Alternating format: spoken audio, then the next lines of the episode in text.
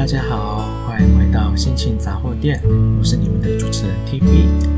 那今天我想要来分享一下我在美国的生活的部分。好了，那其实大家好像以为哇，你们这些可以出国念书或在国外生活的人，英文程度一定很好吧？哦，告诉你们，TB 的英文超烂的。我在出国前，呃，考考高中考大学的时候，那个时候的职考啊是有呃是有倒扣的。当然我，我呃我不晓得听众年龄群大概都在哪个部分啊。那总之，我们那时候的考试职考是有倒扣的。那我的英文考试呢，我就考了个二十四分。啊，然后那二十四分呢，我其中选择题的部分只得十分啊，啊，非选择题得了十四分，这好像对一般的人来说是很奇怪的事情哦。那你们就可以知道我英文到底是有多烂。那二十四分呢，在当年的标准是低，诶，是对，是低标，就是比比底标再好一点点啦。那你们看，就凭我这样子的英文能力，我还是出国留学，拿了个硕士回来，甚至还在那边工作了两年。所有的同事全部都是美国人，我还是可以在那边生活啊。所以，对于啊、各位听众哈，如果你们是很想要出国念书，或者是留游学啦，甚至是自己一个人出去玩也好。有的时候不用太担心自己英文能力不好，因为你到国外，你自然而然的你英文就会，你知道被强迫要要会会一点英文，不然你你就是在那边等着等着就是被大家，哎，我不敢说会有很多诈骗的，但是你就是会活得比较痛苦。那 TB 的英文是怎么样变好的呢？其实就是，呃，我去念研究所之前，我报名了语言学校。那我那间语言学校呢，其实它在美国有很多很多个分校。那我选择的刚好是南加州三间分校里面最严格的一间哈。啊，我也不晓得当初为什么就是会选那里，可能就是。距离我住的地方比较近。那语言学校呢？它分了，总共分了十二个等级。它在你去的报到的第一天会做考试。那考试内容呢，就是当然就是一般的笔试啦。那笔试它还好，它诶，它有有有有，我想起来了，它好像有考作文，所以它不是只有选择题哦，它还是有考一篇短文的写作。然后这些笔试考完以后，接下来的时间就会有他们的老师一对一的跟你进行对话，做口试的部分。那口试的内容呢，老师会依据，他会先跟你，比如说寒暄问好，然后开始问你一些问题。那简单的问题，你如果能回答得出来，他就会开始越问越多，越来越困难的问题，一直到他发现你可能对于某一些难度的问题，你已经没有办法回答了，然后他就会以此作为依据来帮你评分，然后最后就会把你分在十二个等级里面的不同级数。那当时 TB 在台湾的英文程度那么烂，你看连我只考考个二十四分的那么烂，我其实在当时哦，分级是分在十二级里面的第六级，也就是在中间的部分啊。所以说你在台湾，你觉得你英文很烂的人，在国外不一定你的英文真的就这么烂哈。所以大家就是嗯，对自己英文程度可以稍微有一点信心，不要太害怕。想要出国的人，有机会你就去尝试看看，真的没有关系。好啦，那总之呢，我的研究所他们的规定是，你要嘛就是把语言学校的，就是最高等级十二级念完念毕业。或者是你念完第九级以后，你去考托福，你有考过八十分以上，你就不用念完最后的三级。那为什么会有这样的规定呢？那就是因为我们的语言学校，它的等级的标准是，你如果通过最后的十二级，它它上面写的标准是，那就表示你可以跟英文母语人士无障碍的沟通。那当然，我觉得这有点夸大了啦，因为毕竟我虽然有通过十二级，但是在某些部分、某些主题，你还是很难真的像母语人士一样，英文讲得那么流利，然后文法使用的完全正确，或者是你的单字词用的非常正确。那尤其 TB 有一个很大很大的缺点哈，就是我的单字库非常非常的小，我会的单字量真的太少了。然后我在说话的时候，我因为啊、我的文法其实没有很烂。我在写作跟阅读上面的时候，我的文法其实是都很 OK 的。可是因为当你在说话的时候，你脑子你要很快的去转动，那有的时候你的文法势必就是会用错啊。但是美国人他们也是人很好啦，你英文文法。偶尔用错，但是他们都听得懂，所以他们也不会特地去纠正你，只要他们听懂就好了。他们真的只有在你的表达意思完全就是让他们感到太模糊，整个不知道在说什么的时候，他们才会很有礼貌地问你说你刚刚想要表达的是什么意思。所以也不要在国外学英文的时候，真的不要害怕开口说英文。那 TV 在语言学校就是分享一些我的经验好了。当时我的班上同学大概有一半是中国留学生，那剩下的一半是阿拉伯的留学生，那剩下很少很少部分是来自台湾、日本和韩国或者其他国家的留学生哦。那中国留学生很多，这个就不用提了，他们就是你们你们也知道，他们是有钱家的小孩。就是送出国去念书，混个学历再回去。那至于阿拉伯的留学生那么多呢？是因为啊、他们国家其实是有补助的哦，他们国家有补助，呃，他们的学生在美国去留学。呃，不管是念语言学校的学费，甚至之后申请大学研究所的学费，还有生活费，他们国家都是有补助的。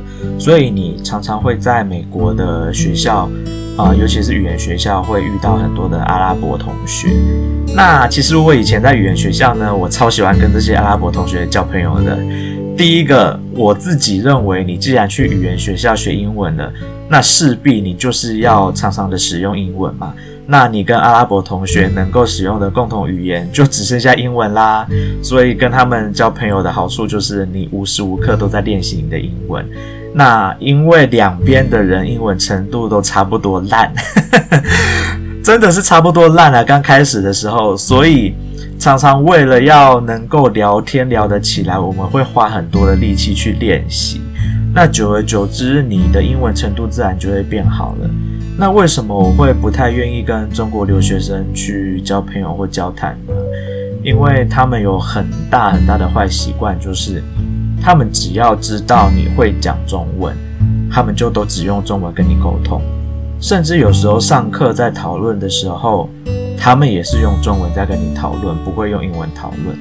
那对我这样子一个很想要学习英文的人来说，这就是一个非常不好的学习环境，所以我都尽量跟其他国籍的朋友交朋友，还有分组，尽量不跟啊、所谓的中国同学分组。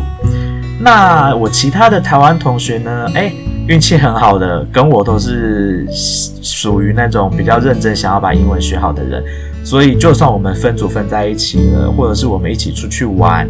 那我们都会尽量约其他国籍的朋友一起出去玩，这样就可以整个旅游的过程中都用英文做沟通。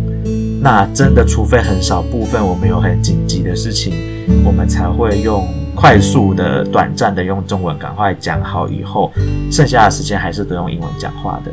那要把英文学好，真的把自己丢到一个全英文的环境，强迫自己。听跟说都只能用英文的时候，你就会英文进步得非常快。所以，如果是在台湾学英文的听众朋友们，最好是可以找到一个让你随时可以练习口说的对象哦。因为英文你如果不使用，它就是会真的渐渐的就忘记。像 TB 在美国的五年，英文程度还算不错。但是我回台湾这三年哦，平常都没有在用英文。我可能平常还是有在听英文歌、听英文节目、看英文节目，我的听力可能保持的还 OK。可是我的口说跟我的写作能力真的是哦，退步到一个，我想说我到底怎么了？就是我连个简单的英文单词我都拼不出来了，有时候真的会到这么夸张的程度。所以建议有在学英文的大家，还是要随时。保持自己的听说读写都能够随时的练习。好啦，离题那么久了，该分享一下我在语言学校的生活了。那那时候我不是说了，我跟比较多的阿拉伯同学交朋友嘛？那其实阿拉伯的一些有关于他们宗教跟文化习惯跟。呃，我们所熟知的台湾文化习惯真的是差非常多哈。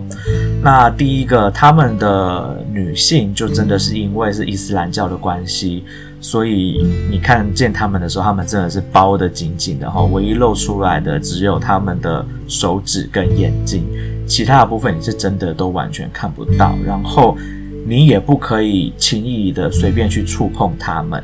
那是完全严重违反他们的宗教信仰的，所以跟阿拉伯的女性朋友交朋友还有交谈的时候，真的要非常的小心跟注意。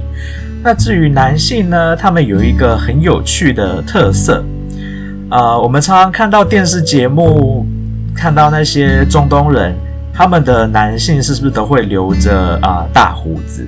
那我就很好奇啊，为什么你们的人都要留着胡子呢？很少人是胡子是剃掉的，然后我就问了我的阿拉伯好朋友，我才知道哦，原来胡子对于他们阿拉伯人来说是男性的象征，也就是成人男性的象征。你必须要留胡子，才表示你是一个成年的男性，你是一个已经成熟的男子，而不再是男孩的身份。所以胡子对他们来说是非常重要的存在哈 啊，也因为这样子，我常常搞不清楚他们的年龄范围大概是多大。我记得哈，我有一个跟我很要好的阿拉伯同学，那他因为留着胡子，所以我其实猜不太出来他的年纪。那当时我们在做自我介绍的时候，我就问他说。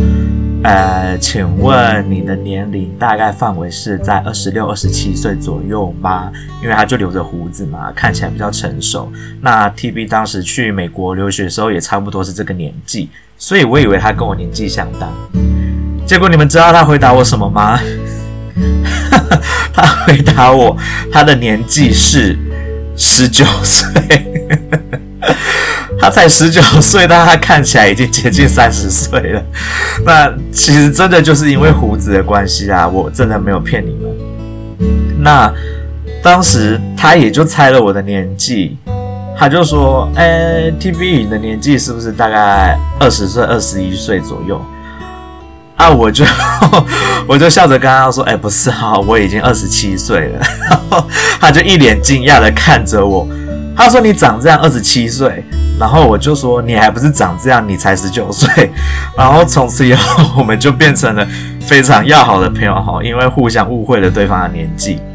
但是我们两个年纪差这么多，可以当好朋友的原因啊、我觉得主要很大原因是我我承认啦，我有时候个性比较幼稚一点，所以我很可以跟年纪比我小的人玩在一起。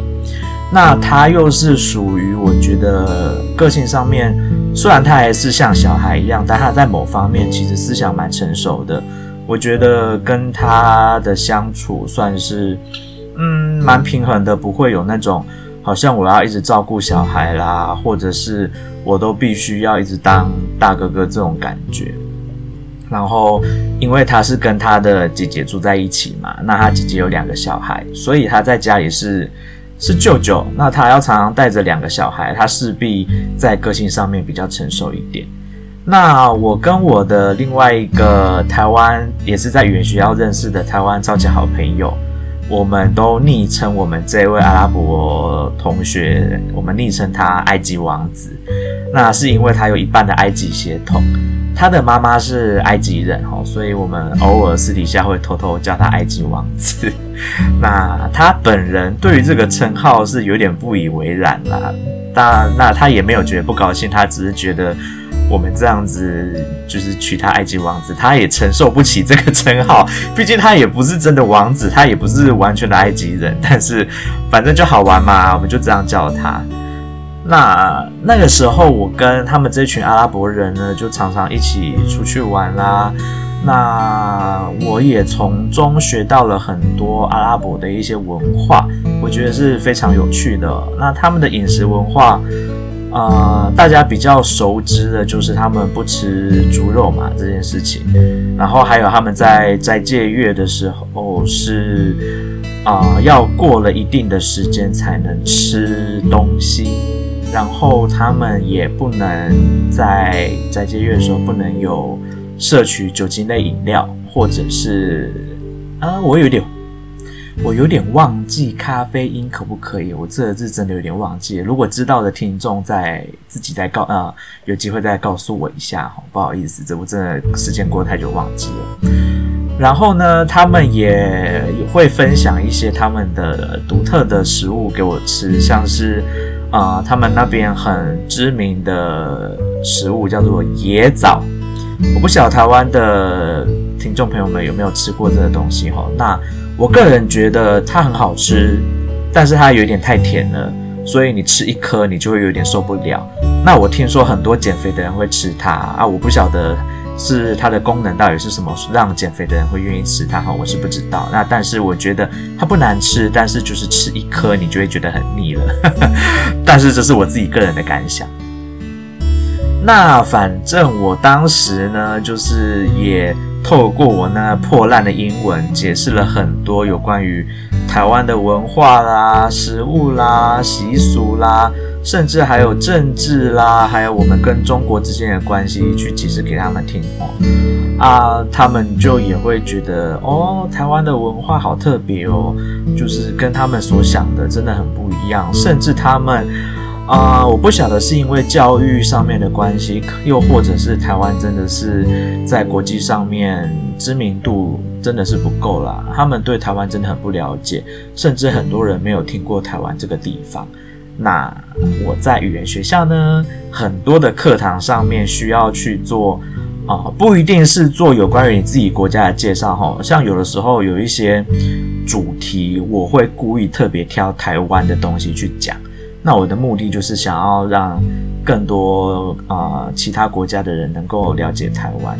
像我在语言学校有一个有一堂课叫做演讲课。那这堂课真的超可怕的哈，它就是让你练习演讲。那它有很多种不同的练习方式，它有先事先，比如说前一天就先让你知道你隔天上课要讲的题目，你可以回家写稿，然后背下来，隔天上台讲。那也有最可怕的就是即席演讲，你当场抽题目，然后他给你五分钟，你就要开始讲。我真的觉得这堂课虽然很可怕，但是它。在我整个啊、呃、口说跟用英文去做思维的训练上面学到了很多，所以这堂课我认为很值得啦。那也很可怕啦，每一次上这堂课我都皮皮喘，我真的是快下翻了哦。那我最记得有一次我的题目呢，抽到的是人生中影响你最深的一个人。那我想必很多同学可能。就会讲说啊，自己的某一位可能亲人啊，或老师啦，或者是朋友啦，这种，或者是你讲一个啊，大家都熟识的伟人之类的故事。那我当时呢，我就有一点点硬脾气的哈，因为我知道班上很多中国中国留学生啦，我就有一点硬脾气的讲了。郑南榕是我的英雄这件事啦，那不晓得郑南榕是谁的人，那自己去呃去 Google 啦。那我也觉得不知道他是谁的人，自己去打屁股哈。总之呢，我就是讲了郑南榕的故事，然后就在当时受到了我的老师很大的称赞，有关于我的无论是口说技巧，然后语法。单字的选择跟整个故事的精彩度都非常的好哈。然后那堂课结束以后，我没有想到我其中一位中国留学生就跑来跟我谈了有关于台湾的事情。那他是一个非常支持台独、非常喜欢台湾的中国留学生，真的是我遇到非常少数的哈，很少数会这样子跟我说的中国留学生，我感到非常的惊奇。那很可惜的，我跟他现在并没有啊、持续的有联系了，所以真的是很可惜啊，不然现在可能就有更多的话题可以分享给各位知道了。那其实我在语言学校还有很多很多其他可以分享给大家的。那今天我先把这一部分告诉大家。那之后呢，我会再分享更多语言学校的故事，还有我在那边在美国的整个生活，一些有趣的生活分享给大家。那今天的节目先暂时到这边告一个段落。然后 TB 有一件事情很想要问哈，我很好奇的一件事。就是因为我有在啊、网络上面可以查到我的听众的分布，那我有查到 我有听众是在墨西哥的墨西哥城，也就是啊、呃、Ciudad de México。那我真的很想要知道。究竟是哪一些，或是哪一位听众，你人是在墨西哥，然后居然有在听 TB 的节目，我真的很好奇。那如果你愿意的话，我拜托你私底下跟我联络，我很想要跟你交个朋友，因为我很想要知道在墨西哥生活是什么样的一个状况，我对那边很好奇。因为 TB 以前在美国的时候有认识几位墨西哥的同事，所以我。其实有稍微知道一些墨西哥的文化，但是我还是很希望能够从住在那边的人得知究竟当地的文化跟习俗是啊、习俗是如何。所以，如果这几位在墨西哥的听众很愿意跟我分享的话，拜托你们私底下跟我联络，谢谢你们。那今天的节目就先暂时到这边，我啊、我是你们的主持人 TB，那我祝各位今天有美好的一天。拜拜。